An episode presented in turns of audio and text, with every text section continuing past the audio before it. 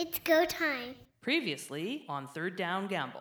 Also, well meaning organizations because they're having financial hardships. I, I think the big thing now with the Canadian Football League is the way that they've been running things, it's been kind of haphazard as far as how things go financially. They still managed to pull it out. Like it doesn't seem like anybody's truly in dire straits.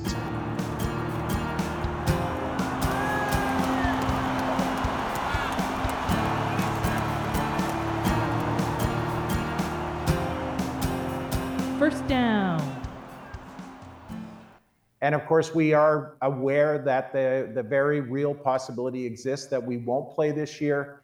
But as they say, uh, hope springs eternal, and we're going to try to keep a, a, positive attitude and hope that somehow, some way, we'll play in 2020. And, and of course, uh, it'll all depend on what happens uh, with the virus and uh, and the advice we get from public health. Welcome to the podcast. Today we are uh, really thankful to be joined by Andrew from the Eskimo Empire podcast.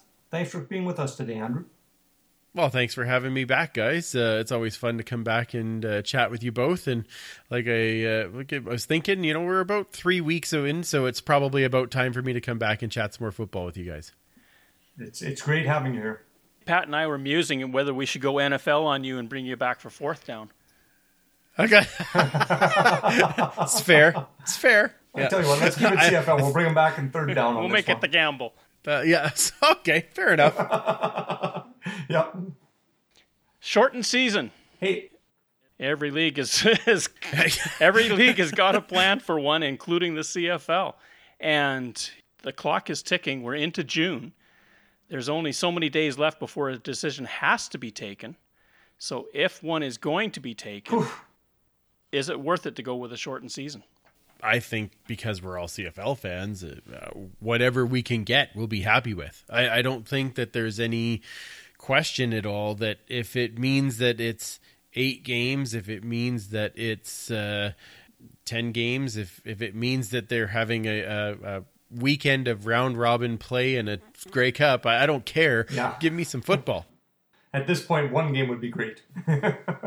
uh, I know we. I was joking this week because a lot of the teams got permission to uh, open up their practice facilities, and uh, I retweeted it saying, "Hey, if they if they sell tickets to this, there's a few of us that are going to be there. Like, it doesn't matter. Just let me sit on the sidelines and watch them work out. I don't, whatever. Uh, I just want to see you know the guys out there doing their thing. So, um, yeah, I, I think that if there is an opportunity and they can do it safely, let let's find a way to do it." Discussion points I think really come down to two things. One is if you start in September, you're probably pushing the end point to December, and December on the prairies, we know, ouch. Yeah. Oh, sure. Yep. And the other part of the equation is, of course, the Americans. Well, and that's the bigger part, honestly, as far as I'm concerned, is that uh, we we don't know if there's going to be the ability for those people to travel up here. So the one thing that I'm that I'm kind of taking a little bit of solace in is the fact that we are at the beginning of June. I, I don't think they have to really make a decision before the end of June. And the reason I say that is that would if if they're looking at a at a September start, if they're making a decision at the beginning of July, that gives you 8 weeks to kind of get everything together or I guess five weeks, I guess, because then you'd have, or, or six weeks, and then you'd have a couple of weeks of training camp, and then away you go, right? So we've got four weeks, and right now everything is changing so rapidly, both good and bad. Let's face it, in certain parts of the world, it's it's not going very well, and so I, I think there's lots of time that we can kind of see what is going to happen as far as players being available to be here, and, and I think that's going to be a big part of it. But uh, I'm I'm hoping that things continue to get a little bit better, and then we're looking at okay, well, by the beginning of July, can we look at in mid August? Is there a way that we could be bringing guys in at the beginning of August and having that quarantine time and then getting things started? And and I'm hoping that that'll be the case. You know where I'm where I'm hopeful, I guess, is is that uh, you know if, if the CFL is going to be starting in September, I think you have the opportunity to watch what other leagues like the NHL are going to do and to learn from those leagues so you can implement mm-hmm. something in our league. I think you've still got time because I think they're the first on the decision if hockey playoffs are going to start in summer, they need to be moving on that fairly quickly. and uh, you know we'll see their timeline and how that works, and, and then the CFL I think can learn. From Oh, that. absolutely. You can only run so many models before you start losing time, and I think the commissioner even alluded to it on the Peterson show. And with that sort of staring you in the face, the sooner you can take a decision, the more you can vet what you need to do Right. in the in the big picture. The longer you wait, then everything gets exacerbated down to okay, we've got to really do this quickly. We've got to get the players out of the states. We've got to make sure everyone's 14 days. You know, it just the timelines get compressed and compressed and compressed. Uh, Which I get. Uh, If they were to make a decision today, my guess is the decision would be we don't see you till next year. Agreed.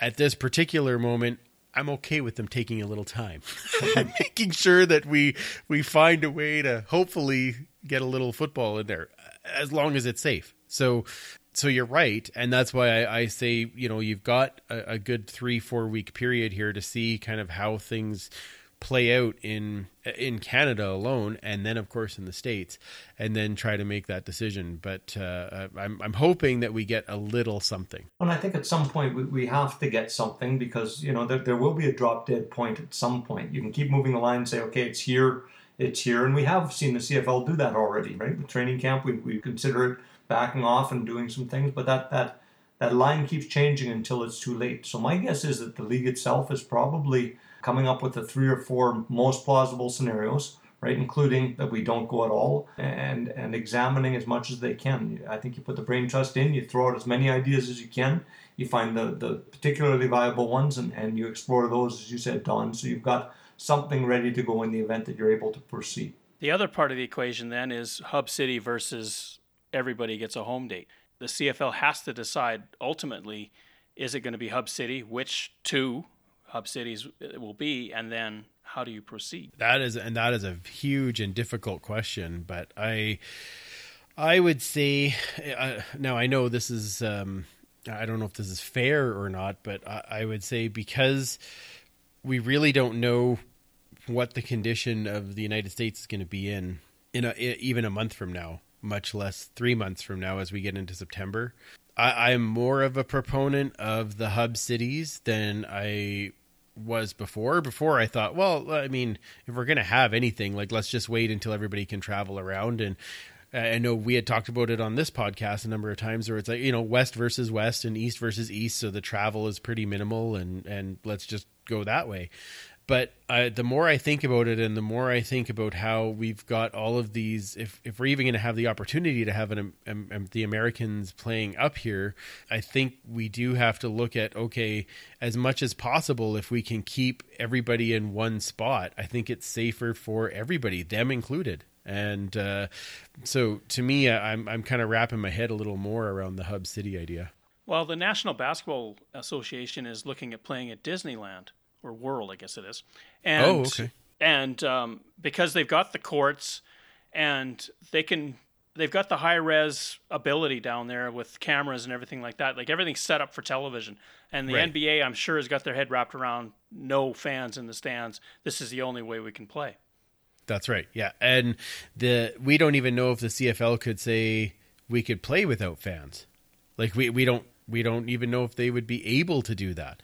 Um, but if it was in a hub city and you had everybody there, and then there's you know your your Thursday, Friday, Saturday game, um, or Thursday fr- Thursday in one city and Friday in another, or something along those lines, or you know Saturday doubleheader, one in one city and one in the other, and, and then they, there's just it's taking away some of the variables that could make it even worse, and that's the part that I'm trying to wrap around in my head is how much control can you give and still be able to play the games properly with some with people enjoying it? And um but they can't give out as much control because then it puts into people into situations where you just don't know what will happen. The restrictions apply to players, to support staff, to coaches.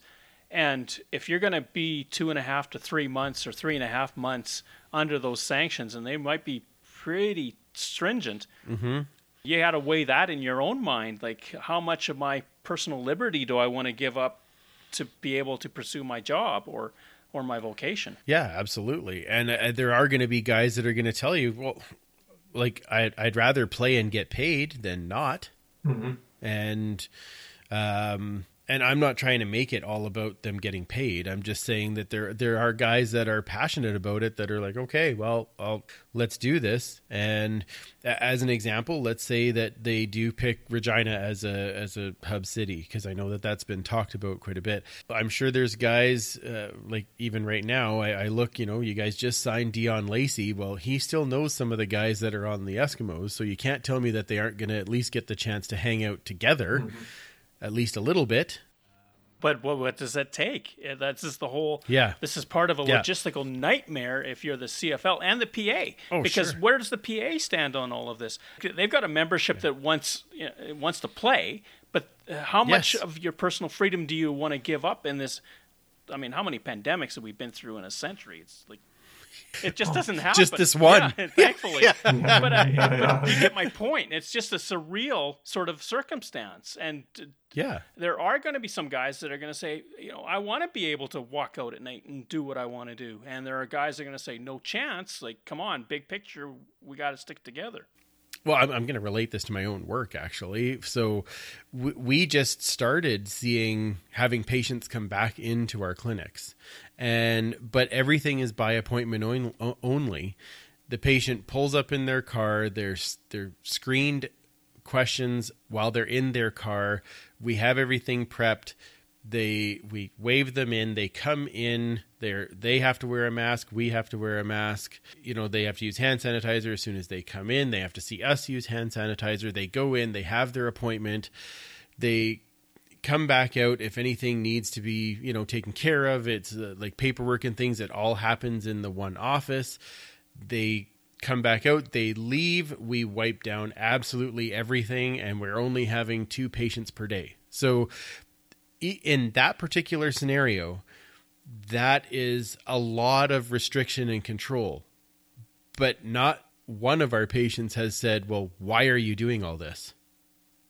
Like they get it, right? So you can't tell me that to some degree with the CFL takes into account obviously the the mental health and well-being of these players as well that there are going to be areas for them to do to break away to some degree or, or hang out with these guys that they know, it, there is going to be these restrictions. And if you want to play, if you want to be in here, you have to follow these restrictions. And that's the same thing for us. If you want to come in and see this therapist, this is the only way we can do that. And I, I think some people are going to be a little more accepting of that than people might think.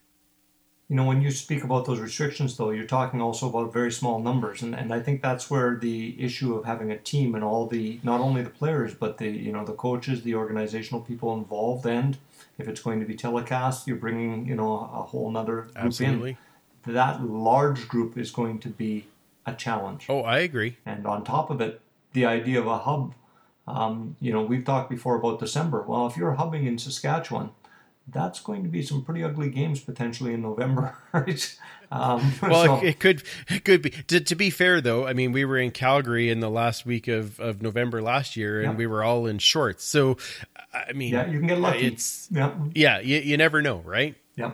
Well, the NFL is looking at, I guess, COVID safe helmets where they're shielded and they're masked, and I don't think that's a hard to to be able to create that. But I think when you get into November on the prairies that's going to be a tough thing to see out of. Uh, that was my first concern when I read that too. Actually, was it's not going to take long to fog up the visor, and then do we open up for more player injuries? right? How does that? And, and we don't want that either, because then how do you fly a guy in to play when you have to? You know he's gonna. You know, do we have to have expanded practice rosters for just that reason, right? So that they're there. So it there there's a ton of logistics I I can see. Uh, but I still think that trying to keep the control of most of it is probably going to help in the longer run. Mm. Or they have to look at we we might not just be able to pull it off logistically. So here are two other ideas that I want you guys to sort of mull over. One is what about delaying it until next spring and maybe having two seasons in 2021? uh, the way that I, I, I'm not saying that that's a horrible idea, but I am saying that I know a lot of the guys that I talk to would laugh me under the table if I said that that was the opportunity because they're like, yeah, no, after you play like Mm-hmm. 14, 15 games, yeah, no, my, my body needs that five months off. And I, I don't think they could do it. But what about two shortened seasons, though? Let's say you only play eight and eight or something like that for 2021. Honestly, I, I don't like that idea, Don, because I, I think, you know, what, what's the point? If you're going to go 8 and 8, why not throw a 16 game season in and, and make that one count? Uh, I think people want to see a competitive season and to, to stop halfway through and have a playoff and then do it again, I think loses the integrity of a league. I, I think it's I think it's a tougher sell. I'm not saying that it's a that they couldn't do it, but I think I agree with Pat a little bit that that would be a, it would be a tougher sell in comparison. Uh, but you did say one thing, Pat, that kind of tr- that kind of got to me. There was if you're gonna do eight and eight, then why don't you do sixteen and make it count? Well, e- even if they did eight and eight, it still counts. Like it's one of the things that I see a lot of people saying where they're like, "Well, if they have a Grey Cup this year, then it has to be an asterisk and it has to be all that." I'm like, "No, it no, it doesn't. That is what everybody had the same thing to play in, and we have a champion. If you have a champion, they get crowned a champion. the The asterisk says it was in a shortened season that everybody had to play because of something we had never experienced before, but it doesn't take any value away from being the champion that year. See, and I, I don't have a problem, like you said, Andrew, in terms of the, the eight games do count. But but the idea of running a playoff and having two winners in the 21 season just so you can say we were going back to the season prior. Yeah, oh, I continue agree. That I don't I don't see a point in that. Yeah, I agree for sure. Okay, the other flyer idea is what if this fall, instead of playing 60 minute games, you play play a 30 minute game, fourth quarter rules in both halves. And then you could maybe start a little bit later. You could play a Sunday, Wednesday, Sunday. wow. I, I haven't even thrown that out. Boy, oh boy. It's just I I, I said a couple weeks ago on the podcast that may take some off the wall ideas Yep. to get this to happen. Don's just sitting back lobbing grenades at us to see what happens Yeah. here. Yeah, exactly. Well, I- That was that's an interesting one. I, I'd have to ponder that one. I don't even know if I have an opinion off the top of my head. I don't either. I mean, it would be uh, it would be exciting, I guess, if you had two fourth quarters going at the same time. But I, I, Well, it'd be Yeah. fourth quarter rules, right? I, I don't know how to respond to that. I'm I'm flummoxed. The the only thing that I will say that that would make it very difficult is game prep. Like if you had to play one team in in a, in like basically a second half scenario on a on a Saturday, and then the following Wednesday you have to play a different team. It it I don't know that you really get enough time to put everything together. Like that's the only thing I would say. Let's yeah. say that the the Stampeders and the Eskimos play on Saturday, and then the, and then the reverse, the other one becomes the home team, and they play a game again on Wednesday. so a home and home. Right. and that way you've got that prep time, and you can actually develop a game plan for what you just went through. Interesting. You'd make it like the old playoffs, a two game total points, which takes you back to one game again. Anyway. It- we're not we're not that far removed when they used to play 60s on Fridays and Mondays. That's true. Yeah, That's mm-hmm. true. Yeah. Yeah. Yeah, very true. So I, I, I, I wonder if there'd be a, a player safety concern. That's my only thing. But I, I and the prep, but it's not. As, it's an interesting idea. I'd have to think about how it would logistically work to say. "Oh, Okay, yeah, we could probably pull because again, with nine teams, it makes it hard too, right? It's not like you can say, "Well, you're going to play a back to back against Calgary here." Well, Winnipeg plays a back to back against BC, and then so Saskatchewan has a two weeks bye or or like a one one Well, they'd week have the Sunday, Wednesday off, and then they'd be back into it. correct, and then they'd be back again. So it's so it'd be interesting to see how that yeah how that would play out. The schedule maker would be like, "Are you out of your mind? Like seriously?" But he doesn't have to move teams around. All he has to do is figure out who plays whom. Still, If holy outlet, crap! yeah. Who plays who? Well, A- Andrew, I think next week you and I are going to have to come up with some far out questions that we can lob back at Don and see how he goes here. Yeah, what what if they take all the players and put them in a Challenger rocket and they play on the moon? Like there we go. That's the solution right there. yeah, yeah, yeah, there we go. Yeah. That's right. We can call them Bob and Doug, and they're in space. Perfect. yeah. Second down.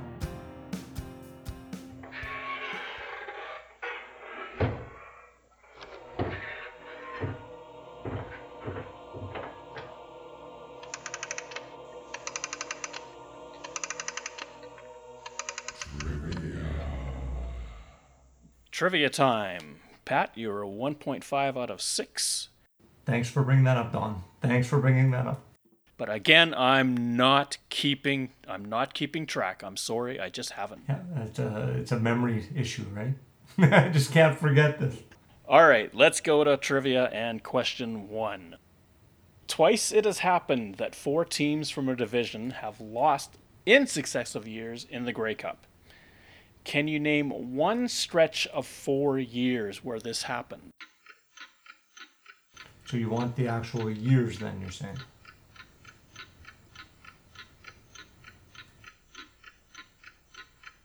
Seven, eight, nine, and ten. Twenty-seven, eight, nine, and ten.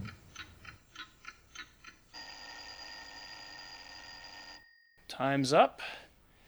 The correct answer, either one that would have worked, is 1979 to 1982 or 1949 to 1952. Okay, so the 79 to 82, that was Montreal? Yep. Montreal, Hamilton, Ottawa, Toronto. 49 to 52, Calgary, Winnipeg, Saskatchewan, Edmonton. Wow. Okay, so there's another 49s I could not have gotten. The other one I should maybe have thought about. Yeah, that is. There's lots of years to choose from when you're talking about a league this old. Well, that's a bit of a tough question. I'll give that one to to superfan Mike. He's the one that uh, came up with that for me. That's a good one. So I'm, I was hoping to double my score. I've got, I've got to make sure now I at least get these next two to do that. Again, there's only one way to go from here. Oh, by the way, I got to give a shout out to one of our listeners who has corrected me on one of the questions from last week, even though the answer you gave was still incorrect. But I asked which Western team had the Bombers beaten in the Grey Cup? And you responded Calgary, which they had not, but Edmonton and BC. 1988. I totally blanked on the 1988 win of the Bombers over the Lions in Ottawa. So There we go. my apologies and thanks for pointing that out. All right, question two. There are two teams that Saskatchewan has yet to defeat in the Grey Cup. Name them.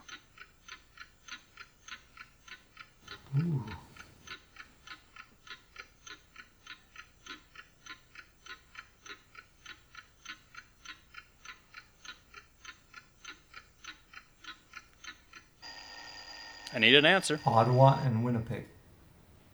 No. Toronto and Montreal. Oh, wasn't even close. Now they played Montreal lots recently, Mhm. lost every one. They have. And the last time they met Toronto, I believe, was 1997. That's right, Reggie Slack. And Doug Flutie. Yeah, that was that a, was a- that was a Grey Cup year that the Riders were not supposed to be there. No, no. They, they had a nice run up to that point, and then that was kind of a blowout, if I'm recalling correctly. Yeah, oh yes, uh, the Argos manhandled the uh, Rough Riders that night. There's no doubt about it. Mm-hmm. That was in Edmonton, I believe. That is right, and that's that's a significant night because Paul Tagliabue from the NFL, their commissioner, was at the game.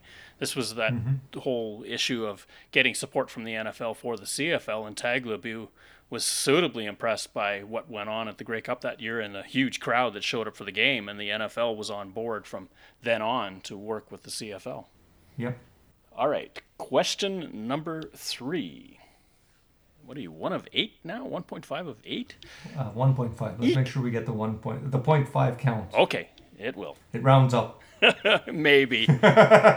You're the teacher, I'm not. Sure. All right. The last two game total point CFL playoff Eastern Conference Championship was played in what year? A 1968, B 1972, or C 1986?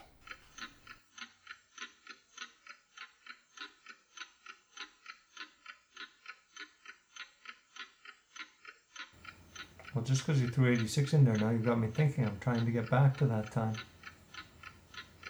I would have guessed it would be one of the other two initially. But you've got me piqued with the 86. Trying to recall, that was a year when Ottawa was. Time's up. Answer. Let's go C, just because it, it that that seems an odd number to have in there. It is correct. Oh, woo! I know I didn't quite double, but I'm. The 1986 Eastern Final was a two game total point series thanks to a rule change that took effect that season and was repeated for one more year, whereby if the fourth place team in one division had a better record than the third place team in the other, the stronger division would have four teams in the playoffs, the weaker would only have two. that you know makes sense because I remember I believe it was Ottawa with J.C. Watts' team that came in with a was it five and That's years before. yeah well, years before, but I mean it, it caused some issues I think when teams looked at that and said okay why is a team with a sub 900 or 500 record in in the Grey Cup and in the playoffs And this was this with? was the first attempt at a crossover to re- address that issue, Mhm. and it was um, within two years was gone.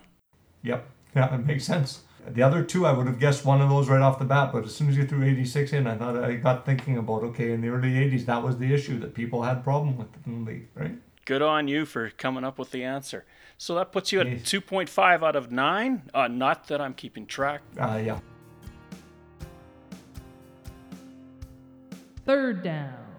And this is an opportunity for our governors and presidents to all work together, work with our players, work with our coaches to really build a stronger foundation from which this league can can sit on. I think it, it's taking the 2.0 strategy and maybe it's CFL 3.0, looking at a stronger version of ourselves, one where we get our cost models to into place so that we are are set on a good solid foundation for the future i think that's probably the single greatest lesson from this is that we need to do work on our business now you know there's an expression that says sometimes you spend too much time working in your business and not enough time working on it CFL 3.0. It's an idea brought up by the Commissioner Randy Ambrosie talking about the business model for the Canadian Football League post COVID.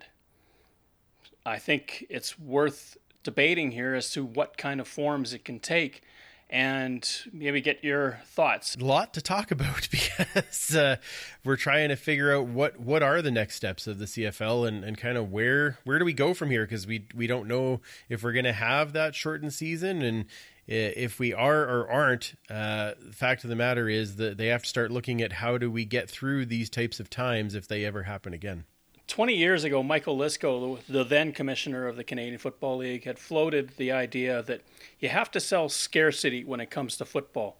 You've got a very few set of home dates, less than one quarter of the entire calendar year, where your team is actually at home, and you have so many seats available. And he said that part of your marketing program and part of your thought process was to get the idea into people's heads that this is something that you only get a chance to see so often. You've got to get take that opportunity now. Yeah, I, I kind of like that idea. I think that goes along with you see some of these teams, uh, like you look at BC, who have you know tarped off the the upper deck and trying to th- same kind of idea, right? You're selling the fact that you have less seats available, so you kind of want to make sure that you grab the ones that you can get. Um, looking at it on a timeline schedule, that is a little bit different for sure. But I would think that that's something that you know us as long term CFL fans, we are saying, well, yeah, no kidding. We're already saying we don't get enough of it, and so we try to cherish every moment. Do we try and kind of use that as a marketing spot to say, hey, don't miss out. You want to be here for these because they don't come very For often. For me, the team that really um, epitomized this uh, scarcity model was Montreal when they had rejuvenation in Montreal with the Alouettes and, and selling uh, tickets in Montreal, making it an event where people want to be there. You only have X number of tickets available, so if it becomes an event you want to be at, you need to get one of the tickets. Yeah, and I, I can see that for sure. Part of the turnaround in Montreal too was just the, the team started playing better, right? Absolutely, and that never hurts. So, so that, you know, it it's more pe- more people like to go when it's enjoyable to go. so that, uh, You think back when the team moved back from Baltimore and they were playing in the Big O. Mm-hmm. And it was a rock concert, I believe it was U2, that forced them to go to McGill to play the playoff game against the BC Lions. And suddenly the idea was there 20,000 in over a 50,000 seat stadium doesn't look great, but 20,000 and 20,000, that's a sellout. yeah, absolutely, Absolutely. Absolutely. And the atmosphere, I mean, if you've ever been to a game in, in the Sky Dome, when, when they have it blocked off again, they can block things off, but it still feels empty when you've only got 20, 25,000 fans in there. Right. Absolutely. Well, and that that happens in Commonwealth. I mean, we look at the the size of it, it, it. It's amazing as you walk up to it, and it's like, wow, this is you know, it's a mm-hmm. temple of football, right? But when you get there and realize that it, you know, it'll hold fifty six thousand people, and you only have twenty seven, and you're like, wow. Um, there's a lot of days where you're like, we have lots of social distancing space here because. Uh, yep that doesn't make it great. Uh, but on the other hand, I, re- I think back to a couple of years ago where the team did the uh, the the twenty dollar end zone seats, and that that 2015 West final, where we basically had the lower bowl filled. And it was louder. There was a whole lot more energy. There was just that whole. Uh, people wanted to be part of that, because it it was a completely different energy. And i'm i'm hoping that we can use some of those types of ideas to then have that that that different energy. And i i, I echo your thoughts about commonwealth stadium. I've been there. I was there on a night when they were playing the stampeders and they had over 30,000 people there. And that place still looked cavernous like 30,000 to some people. degree yeah, yeah. it's it's uh, yeah. especially when you get to the corners and stuff like that, and it just doesn't do it justice because there are thirty thousand people there. Yeah, and and remember, I I've been going to games when it was a a regularity to have fifty three. When I started going, that that was the norm, and into my teens, that it was always around fifty, and so you would we like we would race when the tickets went on sale at the local IGA, you'd go r- running over there to make sure that you got your general admin ticket there because that that was the only way you were getting in because there it was it was packed. And that energy and even but even in that level you never got to the point where it's like well I can't move around in here. Like there's still space. So you take 20 almost 20,000 people out of there right? It it seems like there's a ton of space in there. But again, you spoke to that when even with fifty six thousand, it became a place to be. So you had to get tickets early, so people rushed to get in. And and Don, I guess that's where you're going with the CFL 3.0 with this idea. Is that correct? Yes, exactly. Like if you if you limit the number of seats available, then each seat becomes more valuable. Now, there's two there's two different ways, and I'm going to throw a, a, little bit of a, a, wrench in there because what we were just talking about about having all of the people in there and feeling like they're part of something that is a little it's it's more of a collective feeling. If you want to get more butts and seats, there is an argument to say make the tickets a little bit cheaper and you have more because again that $20 end zone seat all of a sudden lots of people were taking advantage of it.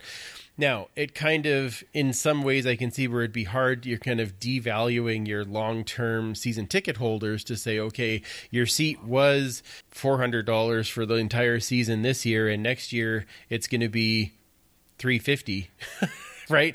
So it seems like well what wait a second am i not getting the same value? But if you really want that feel, if you want that, hey, I need to be part of this, then maybe bringing that ticket price down all of a sudden you get more people saying okay well now i'm going to take advantage. And then you get you you're making the same money but you have more people in which then drives that whole i'm going to go tell my friends this was awesome and we should be coming to do this and now we really need to get that ticket. So there's kind of both sides of it. I think the other part that we need to talk about with 3.0 though is that they have to find other ways other than the gate has to be important but it can't be like the only thing. And right now it seems to be the majority of how they survive is based on that gate.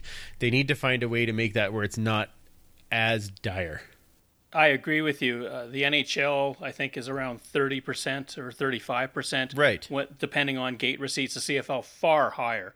And I agree. I think you have to have much more corporate involvement. It's sort of the, the rainy day approach. When a team has a, a bad day, like how often does the wind blow in Hamilton now that they turn the stadium 90 degrees? if the team has a, a rough weather day, you need some other revenue streams to offset what would normally be a good crowd being diminished by the weather. And this is gets to the bigger thing is that you've got to have more revenue streams so that if something slips a little bit, you've got other points of pressure that you can hang on to.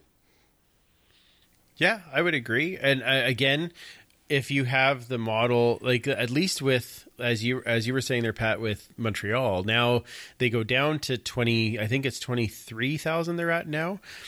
And uh and on a consistent basis they're getting closer to that sellout, right? In a place like Edmonton, you that's where I'm saying okay, maybe you do have to bring that that ticket price down, get more people in there. Now you can charge more on the corporate side for the advertising because you you know there's going to be more people there. Brilliant. Right?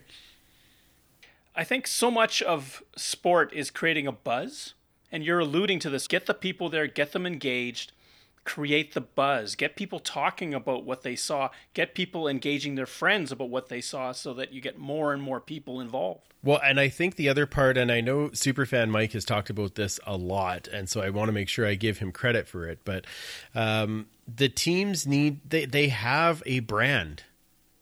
Use the brand to sell and and create in in this day and age it seems that the bigger draw is to have an experience. The game is great and the game is important and all those types of things but if you really want to talk about people who are uh, like even younger people who are really attached to this game it's based on an experience. It's based on they won a, a locker room tour or they went to an autograph session and they had a great conversation with Ryan King and now they want to go to the game to watch him play really well. And I think the teams are sitting on something that the and I'm hoping that's what Randy was kind of alluding to in his town hall is we we need to use that brand so that people feel more connected to the guys that are on the field uh, or more connected to the team brand which means that they're going to buy more team stuff. They're going to be more involved in wanting to be there to cheer for that guy that they had that experience with. And whether that's uh, like Mike said, uh, the one where you you pay so much and it means you get to be part of the team photo, or Trevor Harris will call your kid and wish him a happy birthday. Like I, am making stuff up on the fly, but I think that there are things and, and events and and I know Ottawa's done a very very good job of this. Even things like where you pay so much and you get to join the team on the charter flight out, watch the game, and then charter flight home with the team. I can tell you if that was even an option in the Edmonton circle, take my money. Like I would be happy. And I know there's a lot of people that would do that. And then the buzz that comes off of that, there's more people that want to do it, right? And again, supply and demand, right? So you can't take that many people on the plane. So if you get on there, oh yeah, you've got a story to tell your friends about the riders, or as you said, about the player who came out to talk to you, however that works. And, and that's the connection that we need in the CFL is to be able to feel connected to the players, to the organization, to get that buy-in from people on a consistent basis. I think you're looking at value added. Absolutely. When you think about yep. it, you know, I I pay for my ticket and maybe that maybe my season tickets gets me a little bit of a perk. I might, you know, have a photo session I might do in the locker room. Sure. I might something, but I mean anything to kind of like just give you that extra good feeling about why I'm doing what I'm doing beyond the fact that I'm cheering for the team, but I'm also getting a perk. Yes, absolutely. And maybe what like what you just said Pat is there maybe they're selling the scarcity, but they're selling the scarcity on these events uh, on these uh, this ability to be part of something that is totally different, right? That experience, the scarcity, maybe the scarcity has to come on the experience side and they really sell that and push it so that people are excited to see that and do those things.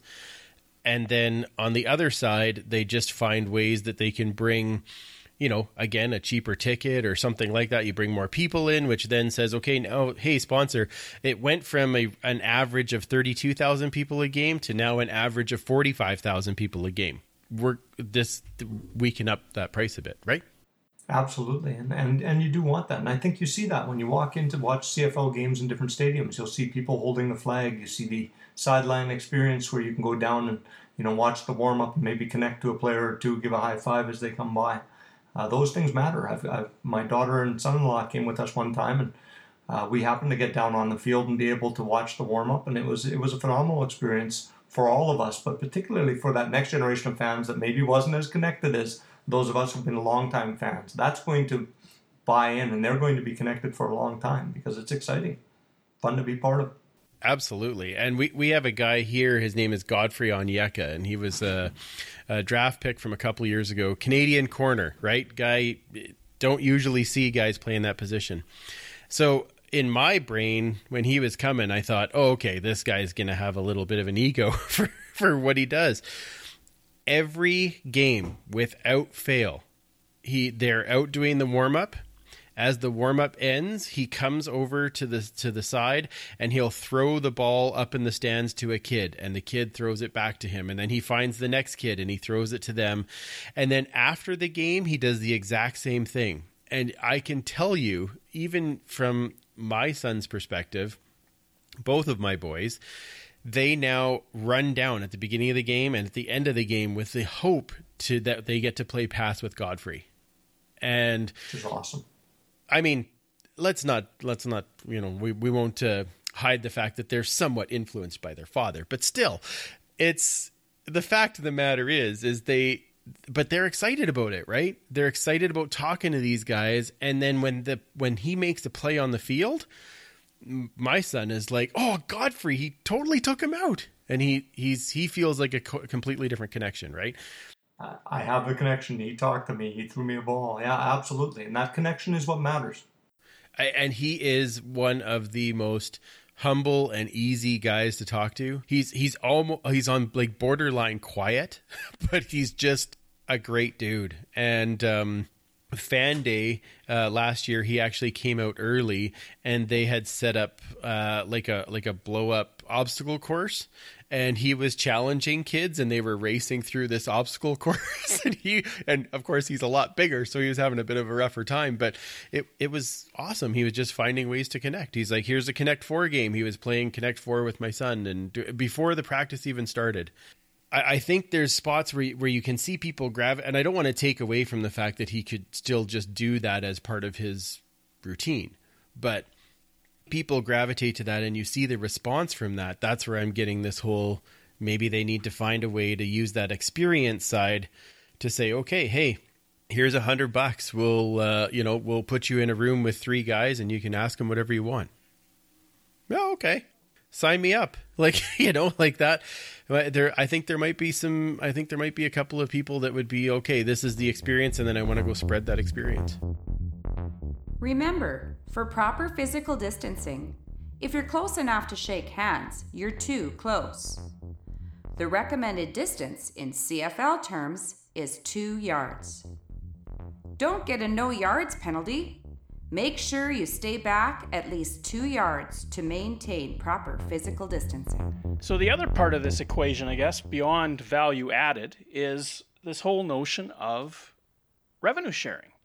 We see it in other leagues, uh, specifically baseball and hockey. And I'm wondering if maybe in this new 3.0 and this whole new business model, that we have to start looking at revenue sharing among the nine member teams of the CFL.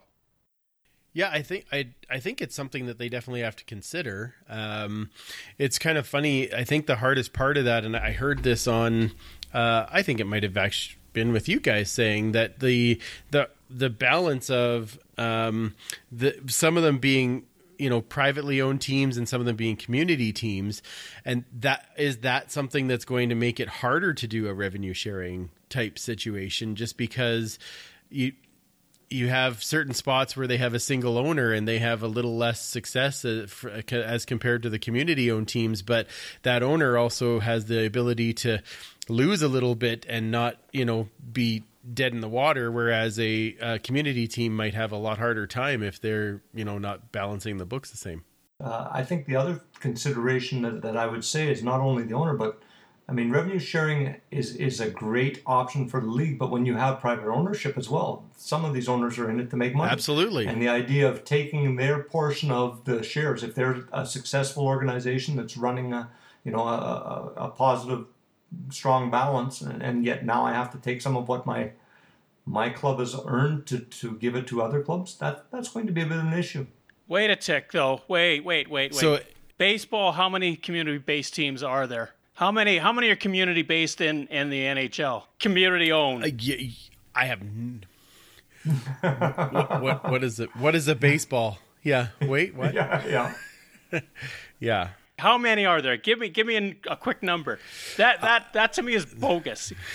Everybody is in it to make money, whether you're a com- community-owned team or if you're a privately owned team. That's irrelevant. Yeah, I'm- agreed. Oh, absolutely. The the point to me is got to think about all nine, or hopefully with Atlantic Schooners coming in, all ten Right. are successful. And if that means that if the Schooners comes to to Edmonton and they get a part of the gate as part of revenue sharing, what's wrong with that? How do we know that there aren't a bunch of people from Atlantic Canada coming out to the game just to see them anyway? Of course. Yeah. There and there could be. Oh my goodness. Sorry. It's one time the cat really wants attention. No, I. I I think there is. I I think there is actually in the group of ownerships uh, or presidents, I guess, across the the league as well.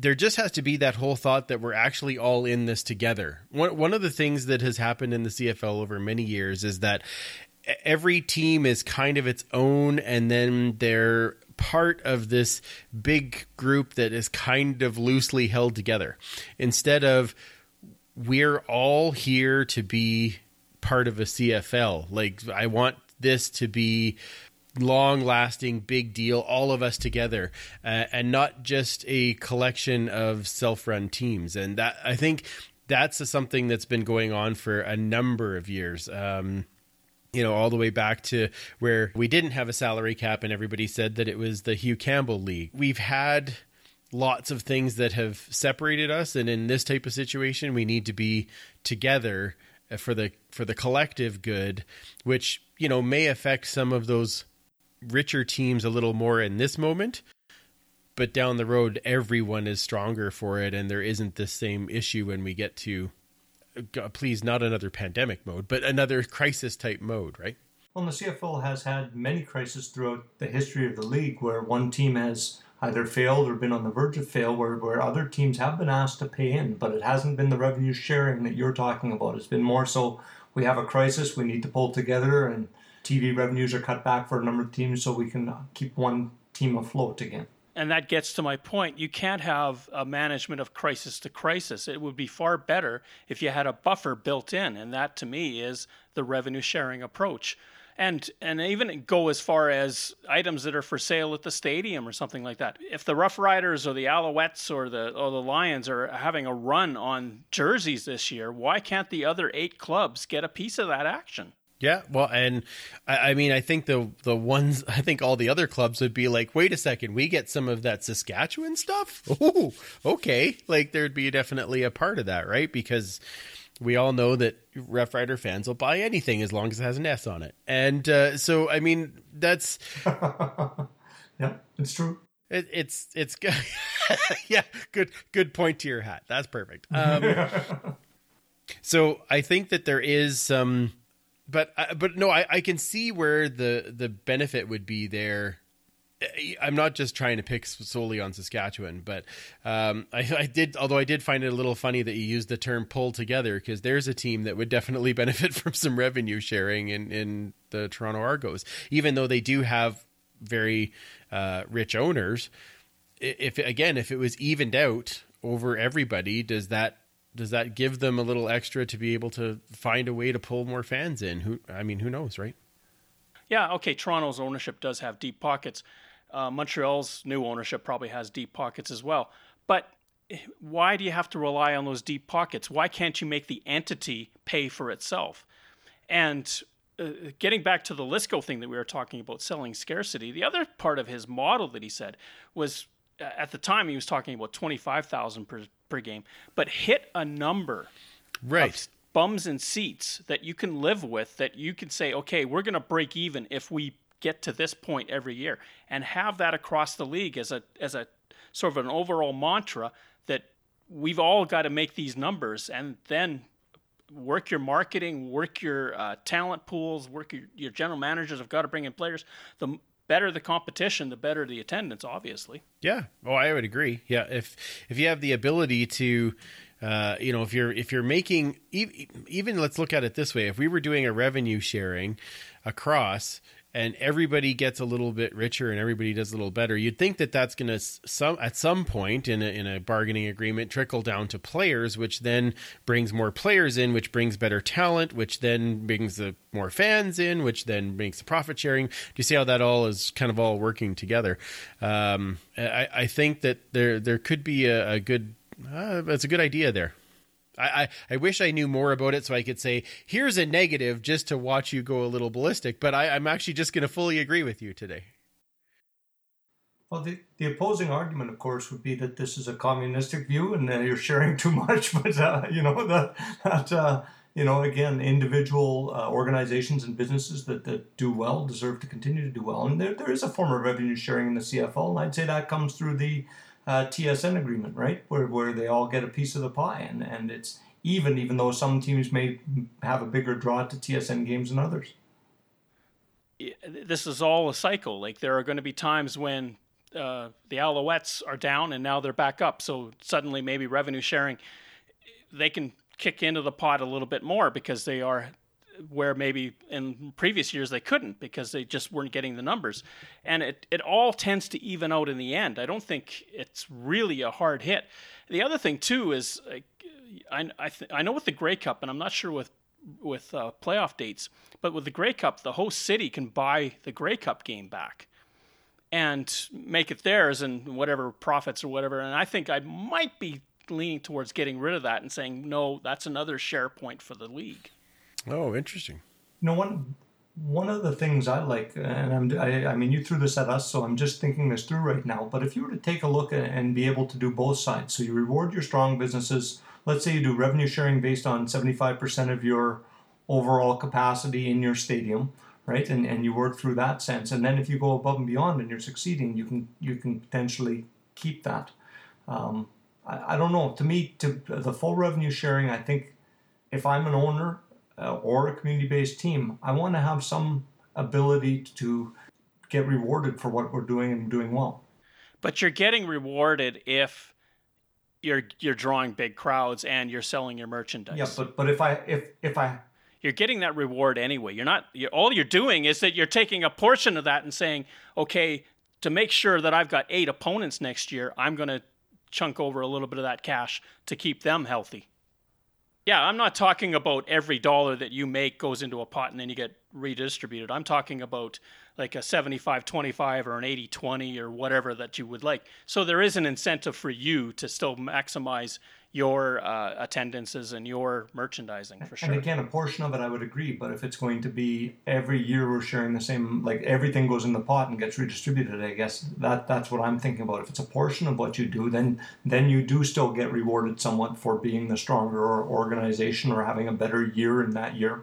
That, yeah, that's go, that's going away from your your co- communist idea before, where it's not sharing it's not sharing everything. No. But I, I think isn't that the way it is? I think in the NHL, it's a percentage, is it not? It's yeah, it's a it's a um, something like a thirty percent or something of your uh, of of your above a certain operating cost, and then I think that's what it was. I'm pretty sure that's how it works. I'm not. I haven't versed myself up on it lately, but but I never implied that everything goes into a pot and then you all get it redistributed. My point was that you you have to take a portion of whatever you make and and put it into the pot. Yeah, yeah, yeah. I, I actually like that idea. Okay, I guess we're all going to agree then.